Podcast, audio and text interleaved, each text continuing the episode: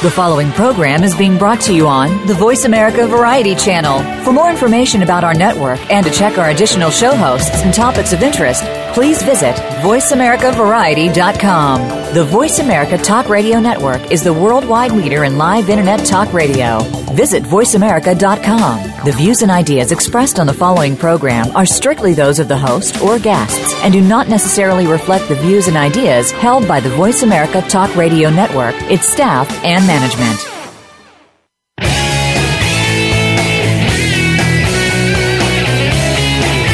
As children, we are forever asking the question, why? Yet, at some point, as we move into adulthood, the question gets easily answered with something similar to just because. Why did we stop asking why? Welcome to the Mickey Ellison Show, a program where we not only strive to answer those why questions, but we'll find out how to ask more and not settle for just because. Now, here's Mickey Ellison.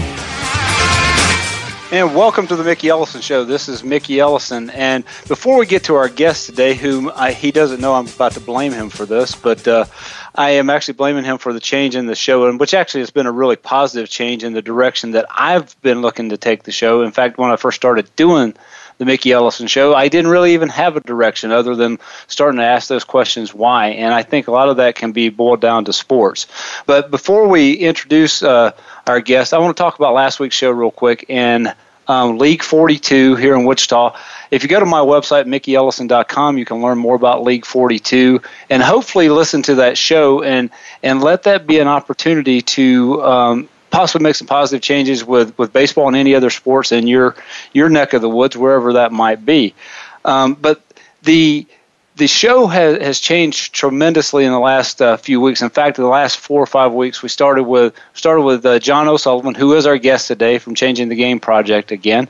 Um, we went into uh, more of a health and fitness the next week, which I think all this stuff kind of ties together in in League 42. And uh, but today's guest is uh, John O'Sullivan. John is with uh, Changing the Game Project. He has a book out there that's called Changing the Game. I've made it really easy for you to find that. If you go to mickeyellison.com, look on the right hand side, you can see the book. John is a, a former soccer player. I'm not going to hold that against you, John. Um, I'm just kidding. But uh, as a professional soccer player, has coached for many years, and I think, John, if I'm if I'm correct, one of the things that drove you in creating changing the game is basically because of the what you had seen and not so much a positive light in what was happening in youth sports today. Is that correct? And welcome to the show, by the way, John. Hey, thanks for having me on. I appreciate you having me back.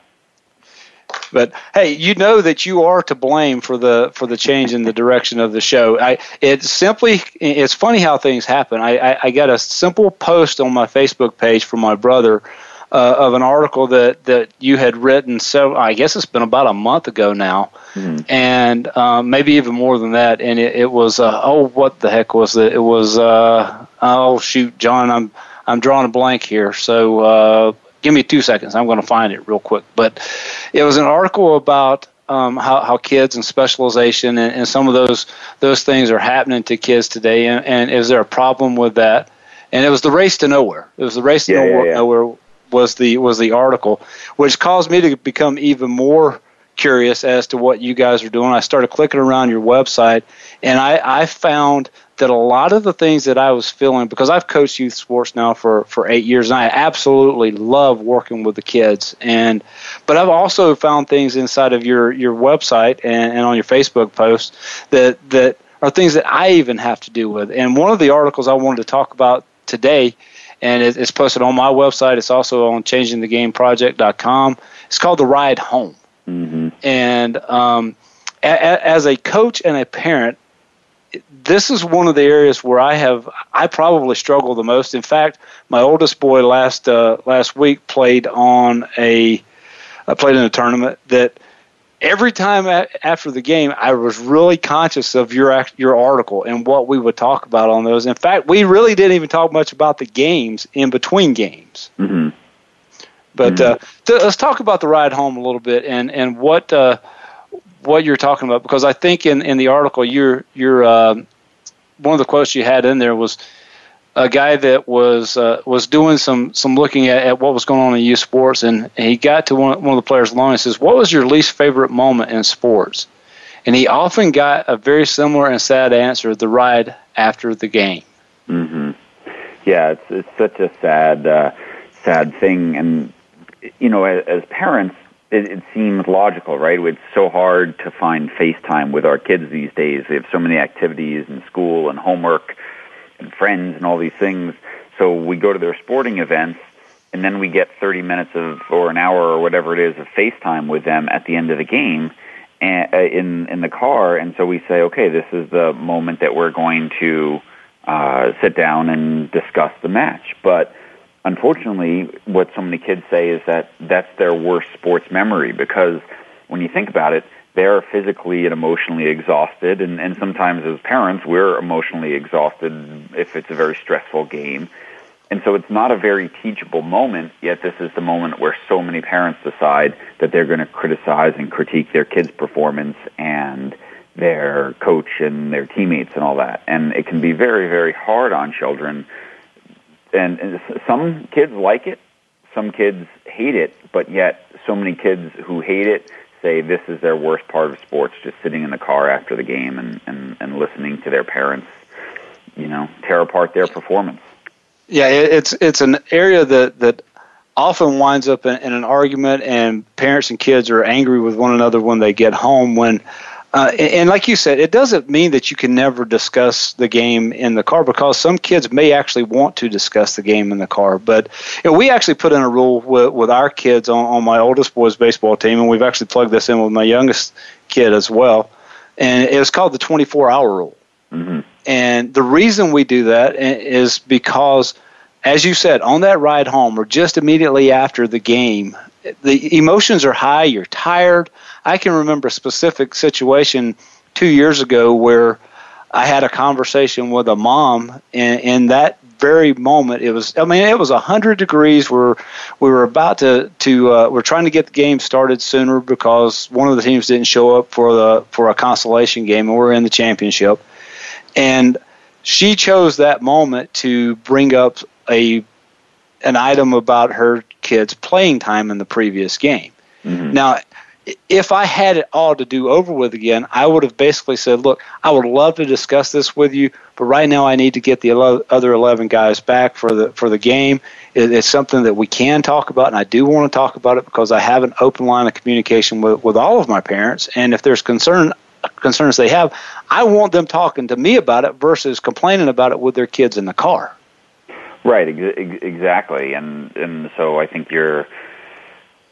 It's it's a great rule, uh, twenty four hour rule for your kids, and as a parent, discussing the game with your coach afterward as well. That was one of my rules. Was like, just you know, wait, wait a day, and uh, emotionally just everything comes settles down and you can have a rational conversation and it's one of the things that I think as a coach as well we have this ride home of our own and it's called our post game talk and sometimes yeah. when our team doesn't play well we're very angry and we're very upset. And yet we we we turn that against our kids and we say things that we regret later on. We we we tear down our our our kids. And so I made a big change as a coach when I learned a lot of this to take a step back. And I found that the less that I said immediately following a game, the better our, my teams did because I could relax, I could digest the game, and then I could give them some non-emotional and rational and helpful feedback the next day at practice or if it was a weekend tournament even just before the next game when we relaxed a little bit and had something to eat. I you know when I do these weekend events every night at the hotel, I would take my team just for a little team walk and a stretch. And then we'd sit down and we'd talk about the day and what we needed to do again the next day. And it made such a difference to not give them feedback when they're very, very emotional. Yeah, we had a situation that I, I've mentioned on the show before, maybe even when you were on in the past with with uh, with one of our teams that we we actually uh, had played really bad in the first game. It was a weekend tournament. Uh, first game on Saturday, we had played terrible, and I chose that moment as the moment that I would actually get into into the kids. And you know, it was it was the that they had a their effort wasn't all there, and and there was you know, slouching of the shoulders, and, and, and I basically got into them only to find out that in game two they played worse. Mm-hmm. Mm-hmm. And and that night when I was at home and I was reflecting it on on that that very game and, and what happened, it really dawned on me that basically what I was seeing from the kids was there was a couple things I saw. One, they were playing with fear, and their fear was that they were going to disappoint us. And when they actually when when our shortstop would make an error, his head would go down, his shoulders would go down, and I realized that he was actually mimicking what he was seeing in the dugout from from us as coaches. And after that moment, that night, I, I decided, you know what, I'm going to pull the coaches aside the next morning, and and we're going to talk about this, and and decided at that moment during the game, despite what may happen, unless something is being you know is way out of whack and someone's trying to harm one of our kids or throwing at one of our kids or something like that because I will take up for our kids to to the end of time. But when when they make an error, we have to be as coaches as unemotional as we can possibly be, especially with 12, 13, 14 year old kids because the last thing I want them doing is, is being hesitant to make a play simply because they're afraid of making a mistake. In fact, I want them to try so hard that they do make mistakes, and in the next day, day or two, I'm sure you've seen this as a coach. The greatest opportunity to teach our kids is when they do make a mistake. Well, yeah, I mean they're supposed to make mistakes, and when we don't allow them to make mistakes, they don't learn. And so you, you're you're exactly right. It's just uh, I I always say this way: when when you are in an emotional place after a game, whether you're a parent, whether you're a coach, whatever you're doing, and, and, and you lash out, you're usually serving yourself. You're not serving mm-hmm. your athletes. You're not serving your kids. You're serving yourself because it makes you feel better to get all that off your chest. But if you're really about doing what's best for your kids, it's just a great thing to just just be quiet. And one of the things that I say um, all the time is that it, you know some kids will naturally bring it up. They want to talk about it. That's mm-hmm. great. Let them bring it up talk about it, and when they're done speaking about it, let it go. Don't criticize teammates, don't criticize coaches, just help them critique their performance and let it go. But if your kids don't want to bring it up, then just then just say nothing and, and move on. And I think, you know, the the one thing I write is that there is, you know, one exception, which is certainly the whole idea of if your son or your daughter does something during the game that you would never find acceptable at home the sure. you know they they spit on someone, they punch someone, they they curse, wh- whatever it might be. Deal with that as this is something that we don't do in this family, and then put it to bed. Don't use it as a segue to discuss the game. Deal with the bad behavior and then move on. But that's really the only exception to the rule of better off saying nothing than than something negative. Yeah, we're coming up on a break. If, if you want to read the article, it's called The Ride Home. You can actually, uh, John, I posted it on my website, uh, but I, I really encourage you to go to changingthegameproject.com as, as listeners to, to learn more than just what I have on there. But I will say this that I'm b- about halfway through the book, and if you are a parent or you're a coach and you're, you're with, you have kids or you have grandkids, spend 13 or 14 dollars to buy this book because we're going to spend thousands and thousands and thousands of dollars on our kids in athletics when you might get some of the best information you're going to ever get reading changing the game. Folks we'll be back in a, in a minute from this break.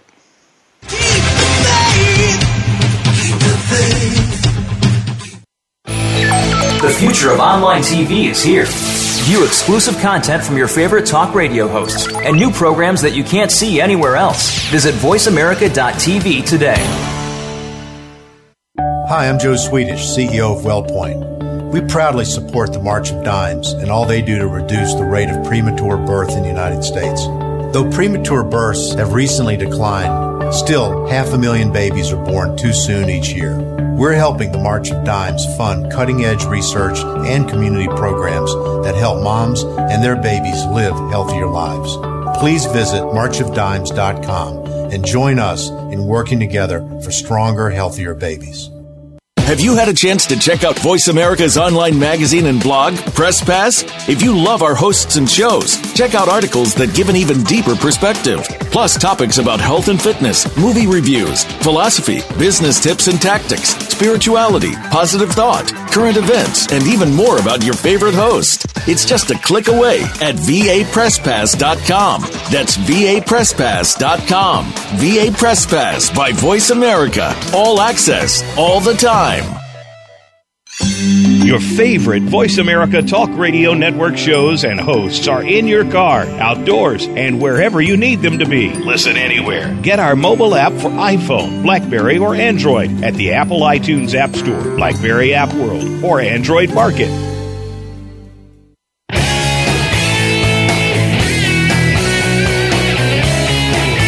You are tuned to The Mickey Ellison Show. To connect with the show today, please call 1 472 5788. That's 1 866 472 5788. Or you can drop Mickey an email to Mickey at money planning.com. Now back to the show. Welcome back to the Mickey Ellison Show. Coach uh, John O'Sullivan is with me today, and John is the, the creator of uh, Changing the Game Project. It's a, it's a you can go visit the website to learn more about it, and is also the author of a book called Changing the Game, appropriately named. And if you have kids that are that are in sports, or you have grandkids that are in sports, or if you coach sports, I'm about halfway through the book, and I've learned a ton. And, and, and folks, I have been around sports and baseball and basketball and, and football since the age of five, and um, I've learned a, a lot in, in this book. In fact, the the book itself caused me to change conversations just this re- past weekend. Um, as a coach and a, as a dad at the same time, which when you run into youth sports, that's typically what you're going to have. Is you're going to have a dad who is, is is coaching the team, who also has a son or daughter on that team, and we in the last segment discussed a little bit about the ride home and how that can be at times miserable for our kids, and at times could be one of the reasons that that they stop playing. Now, there's actually a stat, John, in your book that talks about how um, by the age of 13, I believe it is, 70% of the kids in youth sports drop out. Yeah, you're you're correct, and they, they drop out for for many reasons, but so many of them drop out because it just doesn't serve their needs anymore. It serves the needs of of the adults. There's so much criticism, and yelling, and emphasis on winning, and and fear of making mistakes and there's no there's very little of why children play sports which is because they want to have fun because they want to be with their friends because they like to learn and they enjoy the excitement of competition. But realistically for for kids winning isn't doesn't even crack the top 10 of reasons why they play. And that goes for the you know top competitive kids as well. You know, it, it, that reminds me of I'm a, in my financial planning business, and it, it kind of ties in with, with sports and in and of itself. There's a quote that you actually have in here from Mike Singletary in the book that uh, that we'll talk. Uh, I'll mention in just a second. But in, in my business as a financial planner, one of the things that has never, ever, ever motivated me. You might find this odd that I'm in, in dealing with money each and every day. Money is not a motivator whatsoever to me. Mm-hmm. Um, it's working with working with people, and recognition isn't. Uh, John, I was a player of the year in, in, in my conference, my senior year in high school, in, in baseball, and the night of the banquet, I didn't go to the banquet because I actually had the opportunity to play a game in, with my American Legion team. Yeah. Because it wasn't the honor, it wasn't the awards, it wasn't fame, it wasn't for money. You know what my motivation for the game was? To simply play the game. That's why I was there. Now you did mention in that last portion about about keeping score, and that is a really a hot topic these days. And and and uh, you know, there's a lot of places that have chosen to to turn the scoreboards off. And what are your thoughts on on on keeping score at, at early ages? Well, see, here here's the thing. I, I don't. This is the the line that I dance. I'm all for competitive sports. I am the last person who says you know, trophies for everyone and don't don't keep score and things like that because the kids naturally keep score. I mean, I coach my uh-huh. six year old son in soccer. There's no scoreboard, but the kids know what the score is of the game. But then about a minute after the final whistle, the only thing they care about is how many uh, pieces of orange they each got. That's the score they're keeping at that point. You know, they're they're not worried about the scoreboard anymore. So yeah, I don't think in ten year old basketball games we need a big electronic scoreboard keep, keeping keeping score. Maybe basketball's hard because there's so many points, but in football or, or soccer or things like that. But the idea that we need to keep standings at 10 years old is is crazy. The idea that we need to play for, you know, regional or state or national championships at 11 years old, it, it just doesn't make a lot of sense. And and it it's this where we're going younger and younger and younger because what happens is kids develop at their own age, especially boys. Uh, a 12 year old boy can have a six year developmental age swing. So a 12 year old boy, a 13 year old boy could have the body of a 10 year old, or they could have the body of a 16 year old. Mm-hmm. I mean, think about that difference. And so when you watch something like the Little League World Series, you're a baseball guy, and they talk about this dominant pitcher. Well, I guarantee you he's a head taller than everyone else on the field. Yeah. And and yeah, that's why he's dominant because he's physically matured. Now that's all fine and dandy and great, but how many of those kids keep keep moving on? I mean, since 1946, when the Little League World Series started, only 27 of those kids have played in the major leagues. So there's so little correlation between being good at 11 and, and being good as an adult.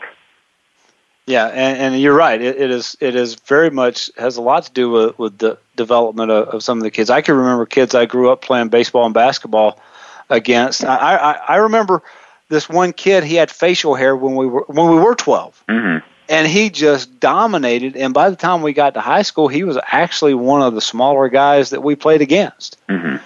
But mm-hmm. Uh, yeah, it, it's yeah. So when you're talking about when we're talking about keeping score, obviously my kids are the same way. They knew what the score of the games were. They knew whether they won or lost the game. Um, but you know, after that one game, that's kind of the end of it. Is that what I'm getting from you? I mean, the kids are they they're trying to win. They want to win, but if they lose 45 minutes later, 20 minutes later, that, you know they're not dwelling on. Actually, we can learn some some big lessons from them by not dwelling on on something negative that happened for years and years and years. Right. You're, that's exactly it. And one of the things is that the, kids understand that winning and losing is part of the game. You, you can't win all your games.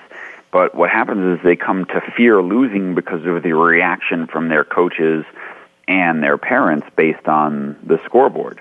And so th- this is why we have to take the emphasis off of winning and turn it back on to learning. You know, when our kids go to school and they're learning how to do algebra, we don't expect them to get it right immediately, but we go and, and we expect them in sports to get it right. I just went to my kids this past weekend. They just started playing piano and went to their piano recital and there was kids sort of age second through fifth grade doing, you know, at all different stages of piano and the parents are watching and the the kids every every kid who played made a mistake, but no uh-huh. parents stood up and started screaming at them for making a mistake. Because they understand that guess what? Piano's hard and you're supposed to make mistakes. And and as you're progressing you're doing harder and harder things you're going to make more and more mistakes. Well I, and all I thought about is this is the same exact audience that on any given field on any given weekend goes out to their third fourth fifth graders game and yells and screams at the kids for every single mistake.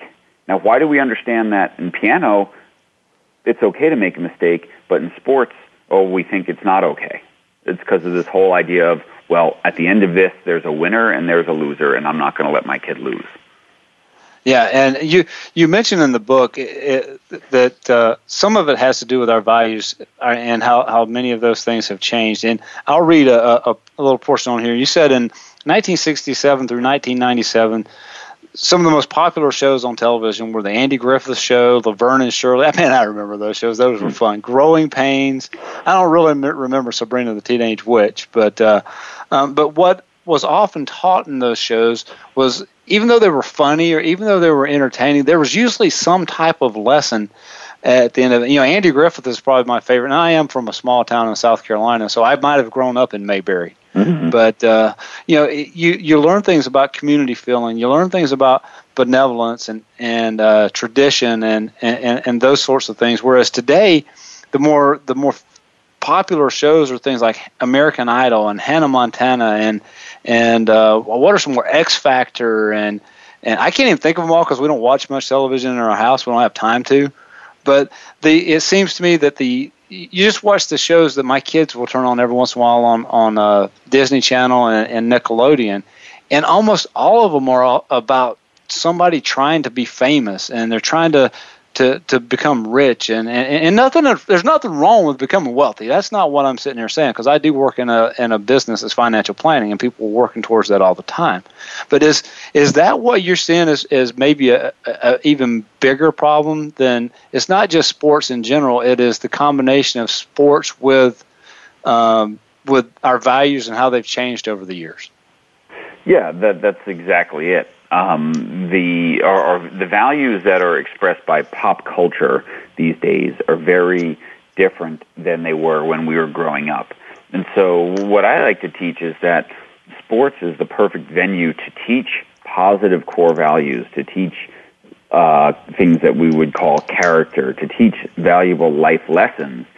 And there's not that many places to teach anymore. We have sports, we have church, we have our family. I mean, even the schools, you know, the, these these popular pop culture values have pervaded schools through TV, through music, through movies, and so the messages that our children are getting bombarded with every day are not the same ones that we were bombarded with when we were growing up.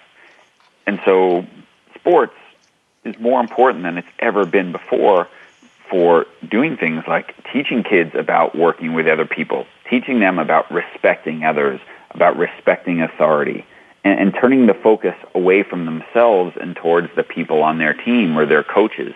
I mean, just something as simple as teaching your kids to go up and say thank you and shake the hands of their coach after every practice and after every game is a lost art. But that was something that my dad made my brother and my sister and I do when we were young. You go and you say thank you to that coach who has spent his time or her time to teach you. Then that's such an important thing. So that's one of the reasons I think this 70% dropout rate is a really scary thing because where else are kids going to get these lessons from if not from sports?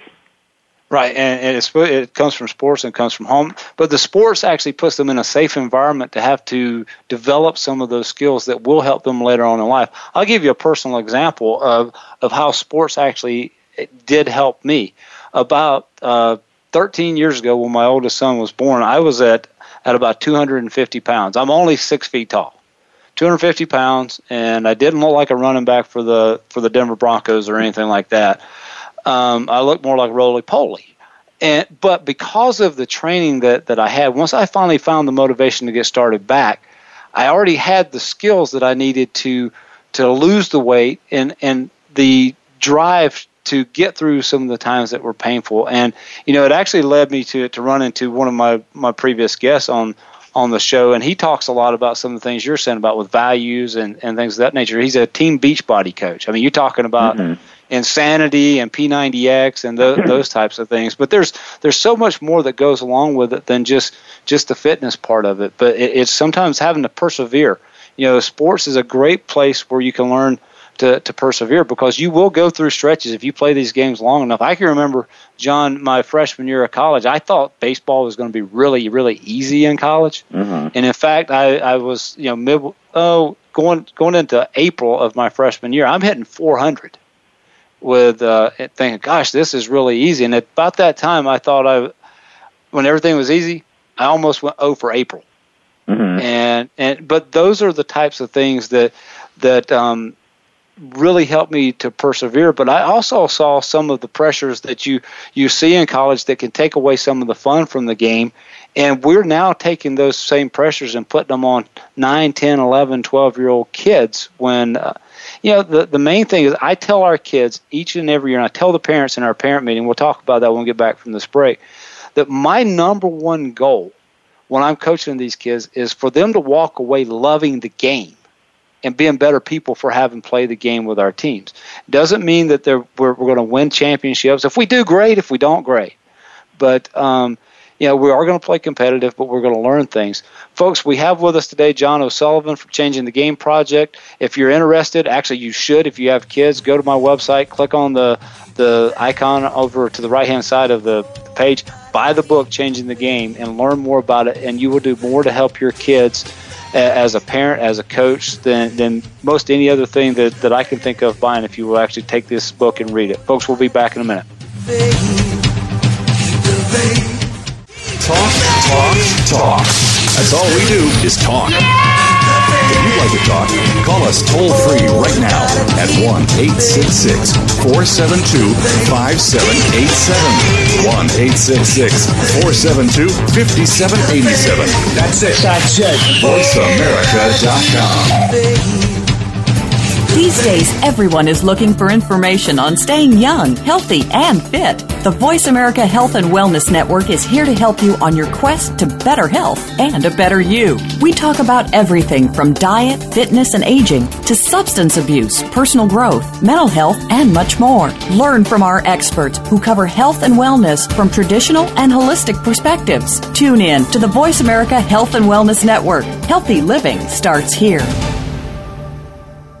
We're making it easier to listen to the Voice America Talk Radio Network wherever you go. In addition to listening live, you can check out information about your favorite talk show hosts, discover new talk show personalities, add shows to your list of favorites, and listen to all our show archives on demand. All from your iPhone, Blackberry, or Android. Download it from the Apple App Store, Blackberry App World, or Android Market, and get ready to tune in. The Voice America mobile app, powered by Aircast.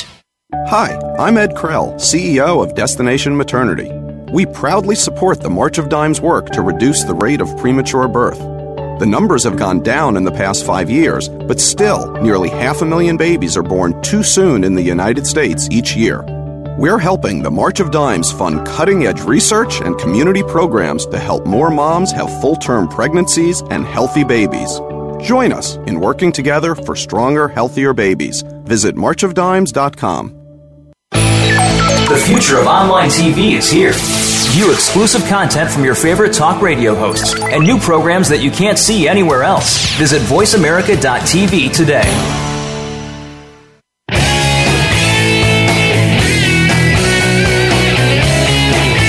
You are tuned to The Mickey Ellison Show. To connect with the show today, please call 1 472 5788. That's 1 866 472 5788. Or you can drop Mickey an email to Mickey at money planning.com. Now back to the show. And welcome back to the show. This is Mickey Ellison. And one of the days, one of these days, they're going to get that fixed. You can actually just email me at mickey at mickeyellison.com if that's easier to remember.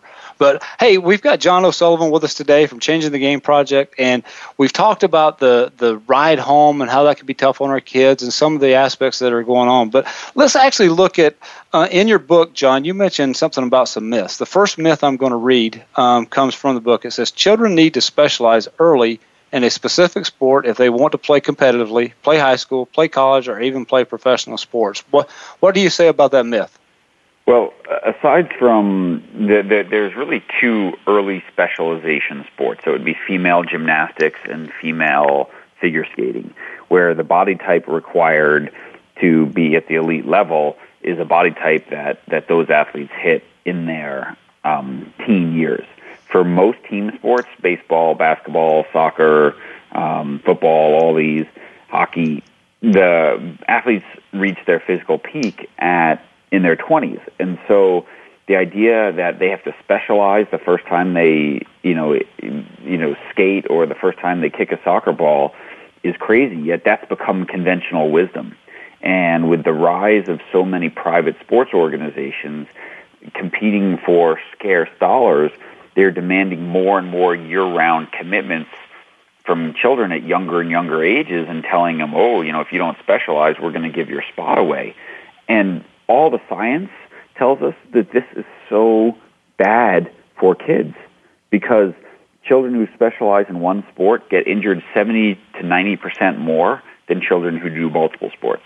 And kids who You know, I was actually yeah, I'm sorry. I was I was actually on a show this morning with uh, it's a local sports show here in town, and they were talking about pitchers and, and how much you know more frequent these kids, uh, these guys are having what the Tommy John surgery that's a, in the elbow and how they're getting to uh, it may even impact the contracts whether they're going longer term or shorter term because a lot of these kids are coming in at 22 years old with when they do an MRI that, or look at their their joints they look like they're 31 to 32 years old because they've had is that because of specialization possibly? yeah, that that's exactly it and I don't know if we read the same article I read one I think it was on Bleacher Report yesterday just about uh, major league pitchers, you know, again, blowing their elbows and having this surgery, and how so many of these young star pitchers are, are getting hurt. And one of the reasons they're speculating this is happening is because 20 years ago, those kids who were great baseball pitchers also played football and also played basketball, and they gave their arm a rest. But now it's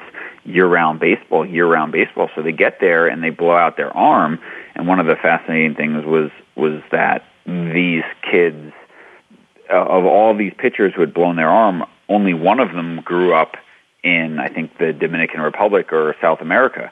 So where they just have a lot more free play and a lot more relaxation and a, and a lot less emphasis on tournaments, tournaments, tournaments, games, games, games. And so it's a very scary thing when these kids are, again, they're seeing these elbow injuries in young baseball pitchers that they would never see in college age kids, and now they're seeing them in 12 year olds. Yeah, and, and you you go back to the days of, of the uh, Cy Young and, and some of the older guys that that pitched, and these guys would pitch. I don't know. I don't know how many pitches they would throw, but they would they would pitch 35, 40, 50, sometimes 50 games a year without any of the the injuries, and they would last for long periods of time and have very very. If I don't know how long Cy Young played, but the guy I think he led the the major leagues in all time wins, but he's also might lead the league in all time losses. But you know, I ran into a deal with my my youngest kid. He's eight years old. They've got a very it's a developmental league where they do let the pitch kids pitch at eight, and um, we've ran into t- a team that twice we've played them, and they've let an eight year old throw close to eighty pitches two games in a row. And that's just the two games that, that we have played. And you know, we, we cut our fifties high for us. Right. Our whole goal is we don't. While we are trying to win the game, we are. I mean, don't get me wrong. We are trying to win the game, but more importantly, we're trying to develop. We've got 12 kids on the team, and we have pitched 12 kids, and we will continue to do that. And it may be an inning at a time, but you know, there's it is the the problem of looking at, at the injuries. And I I even talked to my talked about my dad on the last show that, that we did with uh, Bob Lutz and and um, the uh, League 42 here in Wichita. I used to get mad at my dad because when I was a kid, he wouldn't let me pitch. In fact, my mom got on him quite a few times. We got in a state tournament, and I didn't get to pitch until the championship game. And the only reason I got to pitch then, John, was because I was the only one left. mm-hmm. But yeah, when I, I mean, was in, it's it's one of those things, Mickey, where the the sociologist Jay Coakley has this great quote. He says, "When they ask children, or well, well, they say this: when you're a baseball coach." So for so many dads who become their kid's baseball coach, the first thing they do is say, "Okay, I have to find my pitcher. I have to find the kid who doesn't let anyone get on base, who doesn't let anyone hit the ball." Yet when they ask children, "Why do you play baseball? What are your three favorite things?" I like to run, I like to hit, and I like to field. Uh-huh. Well, the adult running the game says, "Let me find the one player that doesn't let anyone run, hit, or field." and that's the adult values versus versus kids values. I mean, you know, when when you when kids 50 years ago, or even me, you know, grew up playing pickup baseball in the park or stickball or whatever. I grew up in New York City or New York playing stickball. It's like you know, you didn't have the person out there who didn't let you hit. You hit the ball all the time. Heck yeah, we might actually throw the thing um, bat and press bat and practice fastball speed or underhand just so we could play the rest of the game. Just so you can play. Uh, that's I mean that's exactly it. Yet yet when the adults take over, they try to find the one person who doesn't doesn't do that. And one of the things that baseball players say is the worst thing you can ever do for a young pitcher is show him a radar gun. yeah, well, we're not no danger of that with our guys because we don't have one. but uh, you know, it it, it does. Uh, um, I, I remember with with our older kid how we would run into to game situations and and we would, I would actually have parents that would get angry with me at times. Um, you know, we were we were playing. We used to play in league and and tournaments at the same time, and I would have kids that you know, we would be playing on a Thursday night knowing that we were going to be playing Saturday and Sunday, and I would take a kid out after one inning, and or maybe two innings if he had a really low pitch count, and parents would be going, "Well, why are you taking him out?" I'm because I want him to be able to possibly throw Sunday, and more importantly, I want him to be able to throw when he's 17 or 18, right? And, and without the without the arm trouble, but. Uh, um, yeah, specialization is and, and it is big, and and part of the reason it's big is I think there's a lot of money in it. There's a lot of money in in specializing in, and I, I find it interesting. One of my best friends here in town that uh, we coach different teams. Actually, my oldest boy plays some with them or has played with them in the past when they needed, a player. Is when I run into the guys that actually played college or played professional baseball or something like that, or and they're coaching the teams, even in basketball, you find that they are the guys that typically will not take their pitchers past uh, 50 pitches or they've got a pitch count on them. Whereas you run into to other teams who don't have um, the perspective of having played in college or whatnot, and, and they will throw like that kid that's eight years old throwing 80 pitches a game and doing it more than once in a week. Right, exactly. And and again, I'm sure that existed 30 years ago as well, but the difference was the kids only played baseball for 3 months or maybe five. Right. Then they moved on to something else. Whereas now, at younger and younger ages, all they're doing is playing baseball, and all they're doing is throwing 80 pitches a couple times a week, and that's why they're blowing out their arms. And and mm-hmm. I don't want to just pick on on baseball. This is happening across so many sports. It's happening in soccer. It's happening in hockey. It's happening in all these different sports, and even in basketball now to an extent, where kids are being asked to play year round. And what we've lost sight of is that almost every single professional athlete was a multi-sport athlete. You take a guy like Steve Nash in basketball. Steve Nash got his first basketball at age 13, and he's a two-time MVP.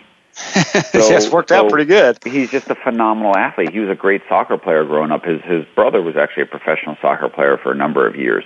So we're we're we're so focused at younger and younger ages on making kids specialize and then what we do is we pick all-star teams at younger and younger ages, and we have tryouts, and we cut kids at eight years old, at nine years old, before we could ever possibly know whether they will be a good player in the long term.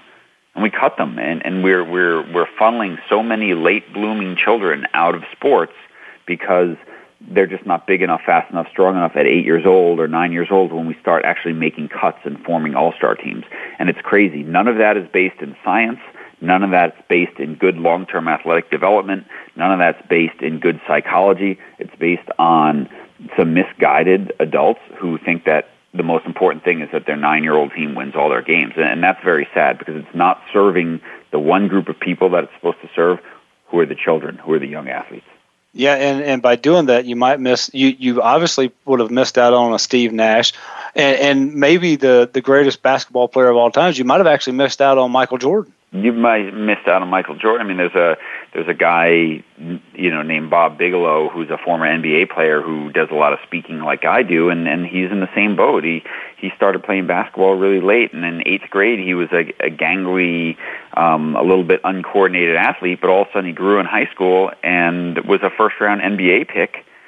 And and he goes and he does these clinics with eighth grade coaches and says, you know what, you would have cut me in 8th uh-huh. grade because you're so yep. focused on cutting and, and only picking the best kids who will help you win now that you're not picking the kids who are going to be there long term. Yep. And folks, we're at the end of this segment as well. It's, it's just flying by, John. We need a three-hour show whenever you're on. Um, and we'll get back from this break. There's two other myths that we're going to hit on. Um, and uh, folks, if you haven't uh, if you haven't gone to the website, go to my website or go to Changing the Game Project. Buy the book. It's 13 14 15 dollars. It's well worth the money to do so. If you're going to thinking about spending or you're going to be spending thousands upon thousands of dollars for your your kid and youth sports at least spend 15 to read this book before you you, you really go out on a limb and, and spend the other money. Folks we'll be back from this break in a minute. Talk talk talk. That's all we do is talk. Yeah! If you'd like to talk, call us toll free right now at 1 866 472 5787. 1 866 472 5787. That's it. That's it. VoiceAmerica.com. Have you had a chance to check out Voice America's online magazine and blog, Press Pass? If you love our hosts and shows, check out articles that give an even deeper perspective, plus topics about health and fitness, movie reviews, philosophy, business tips and tactics, spirituality, positive thought, current events, and even more about your favorite host. It's just a click away at vapresspass.com. That's vapresspass.com. VA Press Pass by Voice America. All access, all the time. We're making it easier to listen to the Voice America Talk Radio Network wherever you go. In addition to listening live, you can check out information about your favorite talk show hosts, discover new talk show personalities, add shows to your list of favorites, and listen to all our show archives on demand. All from your iPhone, Blackberry, or Android. Download it from the Apple App Store, Blackberry App World, or Android Market, and get ready to tune in. The Voice America mobile app, powered by Aircast. We're making it easier to listen to the Voice America Talk Radio Network wherever you go. In addition to listening live, you can check out information about your favorite talk show hosts, discover new talk show personalities, add shows to your list of favorites, and listen to all our show archives on demand. All from your iPhone, Blackberry, or Android. Download it from the Apple App Store, Blackberry App World, or Android Market, and get ready to tune in. The Voice America mobile app, powered by Aircast. The future of online TV is here.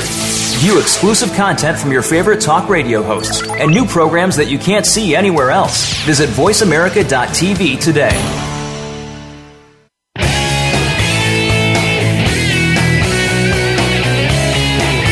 You are tuned to The Mickey Ellison Show. To connect with the show today, please call 1 472 5788. That's 1 866 472 5788. Or you can drop Mickey an email to Mickey at money planning.com. Now back to the show. Welcome back to the Mickey Ellison Show. And you know, I wonder if that phone number actually works, John. Um, I don't know that I've actually ever had a phone call during the show, but I would love, we would love to have one at some point in time. But uh, we have with us today John O'Sullivan, who is with Changing the Game Project, and it's a uh, website and, a, and, an idea that I am fully behind, and it's actually changed the direction of, of my show after reading one post and having John on on the show a couple weeks back. If you missed that show, you can you can actually go to to my website and and go back a few a few weeks and, and listen to the the first show that John was on. But let's hit the ground running on here. We talked about the, the myth of specialization in the last segment. Let's talk about um, two other myths that you have listed in the book. And um, one is the uh, sports and especially travel and competitive level sports are an investment in a future scholarship or contract. What do you say to that?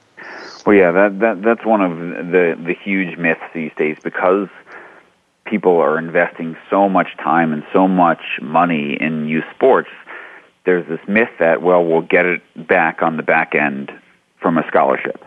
And what the statistics from the NCAA show is that only about 1 to 2% of high school athletes actually play a college sport, and of that number, only a small percentage of them get a partial scholarship, never mind a full scholarship. If you're outside of basketball or football, there's very, very few full scholarships. The average financial reward is about $11,000. So the idea that this is an investment and something that you're going to get back at the end is it's it's a I mean you're a you're a financial planner. You know yeah. there's a far better place to put your money than thinking that youth sports is going to pay off in the form of paying for college. Now it's a great place to learn these core values. It's a great place to learn life lessons. It's a great place to teach your kids to overcome challenges and and develop confidence and grit and determination and all these things and if they happen to be genetically gifted and put in the time and the effort and have the coaching to be really good and maybe get a scholarship, that's that's the icing on the cake. But man, that cannot be the goal because kids are acutely aware that as a parent, if you are thinking that this is something that they're going to pay you back, that they are investing in you and, and that you are going to basically pay them back financially through a scholarship, it has been shown through research to add stress, to add pressure, and take away enjoyment, which are all three things that make kids quit. Yeah, and, and that's that's the enjoyment and the fun of it is, the number one reason why I think, and you say that in your book, that that kids play sports, and you know, and it's not it's not a cakewalk if you actually make it. I was fortunate enough to be one of those that did receive a scholarship, but you you made a point just a minute ago. If you're looking at baseball as your as your ticket to uh, to a college scholarship, I think they have like 11.4, 11.3 scholarships available for baseball teams, and last I checked you know, our SEC roster when I was at Vanderbilt had 25 kids on the team. So that would tell you that no, very few on that team were actually receiving 100% scholarship, at least athletically. Right. That's a, that's exactly it. There's far more academic money out there than there is athletic money. Yeah, and and it's it, it most of us that, that, that played never really had a shot. You know, you talk about the odds of, of getting a college scholarship. When you start breaking that down to getting a professional contract, those odds are even greater. Yeah, you're exactly right. I mean, the, you're you're talking about one tenth of one percent of of kids go on from high school to pros in in specific sports. So yeah, it, it's it's such a it's it's it's you're you're you're rolling the dice, and again, it's fantastic. I the one of the things that I teach at the Changing the Game project, and what I write about in my book, is that these same principles that make sports enjoyable, that give kids control and ownership, that that opens up the channels of communications, that finds the right environment, they make the most competitive athletes better. So I'm not the happy-go-lucky, you know, high fives for everyone it doesn't matter if your child's a recreational level player or an elite level player. These same principles apply. And if you want your really top player to have the best chance of playing in college, have the best chance of playing pro, then you have to do these same things. It doesn't change just because your your child happens to have some talent. Right and uh, yeah, it, it's it's one. It is a great deal, an opportunity. It's a great opportunity. I had to play in college, but uh, you know, the the most important things I learned from sports are probably the things that have helped me to be successful in the business that I do. It, it was the grit, the determination to not let failure be the thing that that stops you. In fact, it's where you learn the most and and you get back up and, and you try again. Let's mm-hmm. get myth three because we only have about four minutes in the show. Um, Myth three is parents and coaches who want to develop high performers must focus on winning. Right, exactly. And so basically, if someone's going to be a high performer at anything in sport and music and art and work, it's not about the outcome, which is winning. It's about the process. And we call it this is the difference between being successful and, and seeking excellence. And what we want athletes to do is seek excellence, be the best person that you can be, and understand that this is a marathon. It's it's not a sprint, and it has to do with trying and failing and getting up and dusting yourself off and failing again and learning over and over and over. When we focus solely on winning, when we put our kid on, well, he or she's on the winning team, what happens a lot is a lot of parents put their kids on that team that wins all its games, but then their kid sits on the the bench and never yeah. gets to play. And that's one of the top reasons why kids quit because they they would rather play. Well, I came across this fascinating statistic that said that 90% of children would rather play on a losing team than sit the bench on a winning team. And when I see that, I think what percentage of their parents feel the same way? And and again, I don't want to be all negative uh, to parents here because obviously, probably the vast majority of parents are fantastic. But so many people think, oh no, my kid's in the winning team; he's exactly where he needs to be. Not well, necessarily. Uh, to to me that's just common sense. I I, I remember someone talking to me in, in high school. I had actually made the varsity basketball team my my ninth grade year, and he somebody pulled me aside and said, "Look, you know, if you go down and play JV, you're going to play. Mm-hmm. If you stay up here with the varsity, yeah, you're going to be able to say you made the varsity team as a ninth grader, but you're going to get about a minute a game. Right. And I wound up choosing to go back down to JV, where you know, in in a uh, 36 minute game, I probably got to play 33 of the minutes. Right, exactly, and that's how you get better by playing. Yeah, like you said, it's common sense, but but yet so many times we we ignore that common sense. Yeah, I, I you know I, the the fun parts I remember about baseball is we did win a state championship one year, but the journey was what was fun. You know, I remember the days when it was rainy and we had those little mud puddles out there in the middle of the field, and we would spend hours with those little balls that like big golf balls, mm-hmm. having our coach hit balls over the top of that so we could just dive in it. Exactly. it, it, but it was fun, man. It was so we were so nasty when we got done, but it was that that we you would have thought we won the World Series when we actually caught one over that over in midair over that mud puddle. but uh, you know, folks, there's there's a lot of myths that are out there. There's a there there's a lot of things about youth sports that that are possibly negative these days. But there's also a lot of good. And that's what, what John is trying to do with Changing the Game Project. That's what Bob Lutz is trying to do with uh, uh, League 42 here in Wichita. And that's what our next guest next week is going to be trying to do. And actually, John O'Sullivan, you are the reason that he's going to be on the show, and is a mentor of yours, Rob Miller from Proactive Coaching, will be on with me next week. Mm-hmm. Folks, we're at the end of the show. Um, John, is there anything you want to say before we get before we actually end it? No, I just you know thanks for having me on again, and I think you've said it a lot. But if people are interested or they want to you know check check out some of my work, uh, they can come to changingthegameproject.com and they can actually put in their email and grab a free chapter of my book if they like. All righty, and if you can go to my website and spend 13 bucks, buy the book, folks. Thank you so much for listening to the show. Thank you, John O'Sullivan, for coming on again. We'll see you next week. Awesome. So much for joining us on the Mickey Ellison Show. Mickey plans to be here again next Wednesday morning at 8 a.m. Pacific Time, 11 a.m. Eastern Time on the Voice America Variety Channel. We hope you'll be here too.